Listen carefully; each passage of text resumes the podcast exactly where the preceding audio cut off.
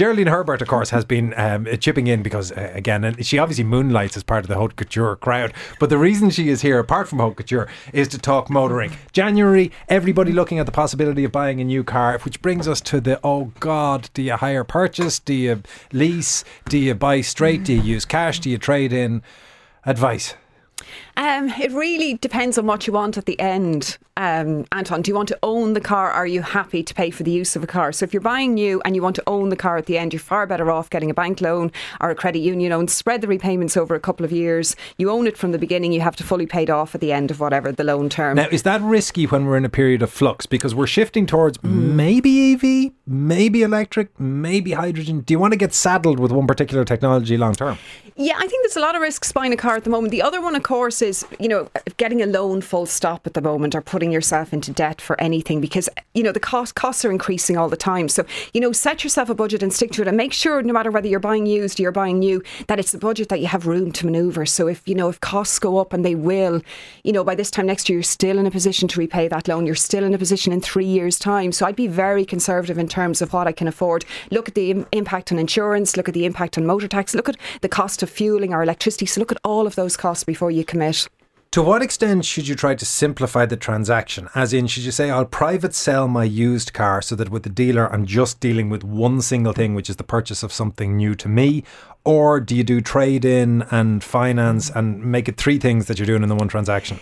I'd nearly, well, I, would always recommend dealing with the dealer for the simple reason that whether you're selling or you're buying, you have consumer protection. You really are going it alone if you go privately, particularly buying a car privately, because the law is almost on the side of the seller in the sense if they don't tell you certain things and you haven't asked, then they can stand up in court and go, I never knew the clutch was gone. Oh, those wonderful know. words, as is. Yeah, so I'd be very, very wary. So you're nearly, you'll always get slightly less by going to a dealer and you'll always pay slightly more if you're buying by going to a dealer, but you do have that comeback, you do have that protection. So I would say do as much with the same dealer as you can. But shop around. If you're selling a second-hand car, the prices are very high at the moment. Make sure you're getting the trade-in value that you you know it merits. So you know, do look around. Don't settle for your first dealer. Am I right in saying that dealers are now making a lot of their money or most of their money from the financing rather than the shift of the metal, and therefore there is no cash buyer advantage?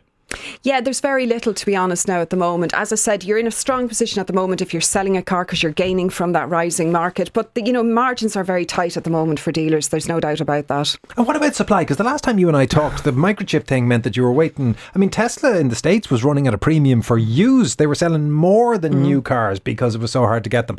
Um, is that still the case? Um, there's signs of recovery in the chip market, but it's going to take a long time before that filters down to have an impact in the second-hand market, and it's going to be a long time before we're back to sort of pre-pandemic delivery schedules. So we're going to see improvement this year, but it's still going to take a while. A text asking about um, a problem with the car. I won't name the manufacturer, but saying the manufacturer sent me a recall letter for the airbag.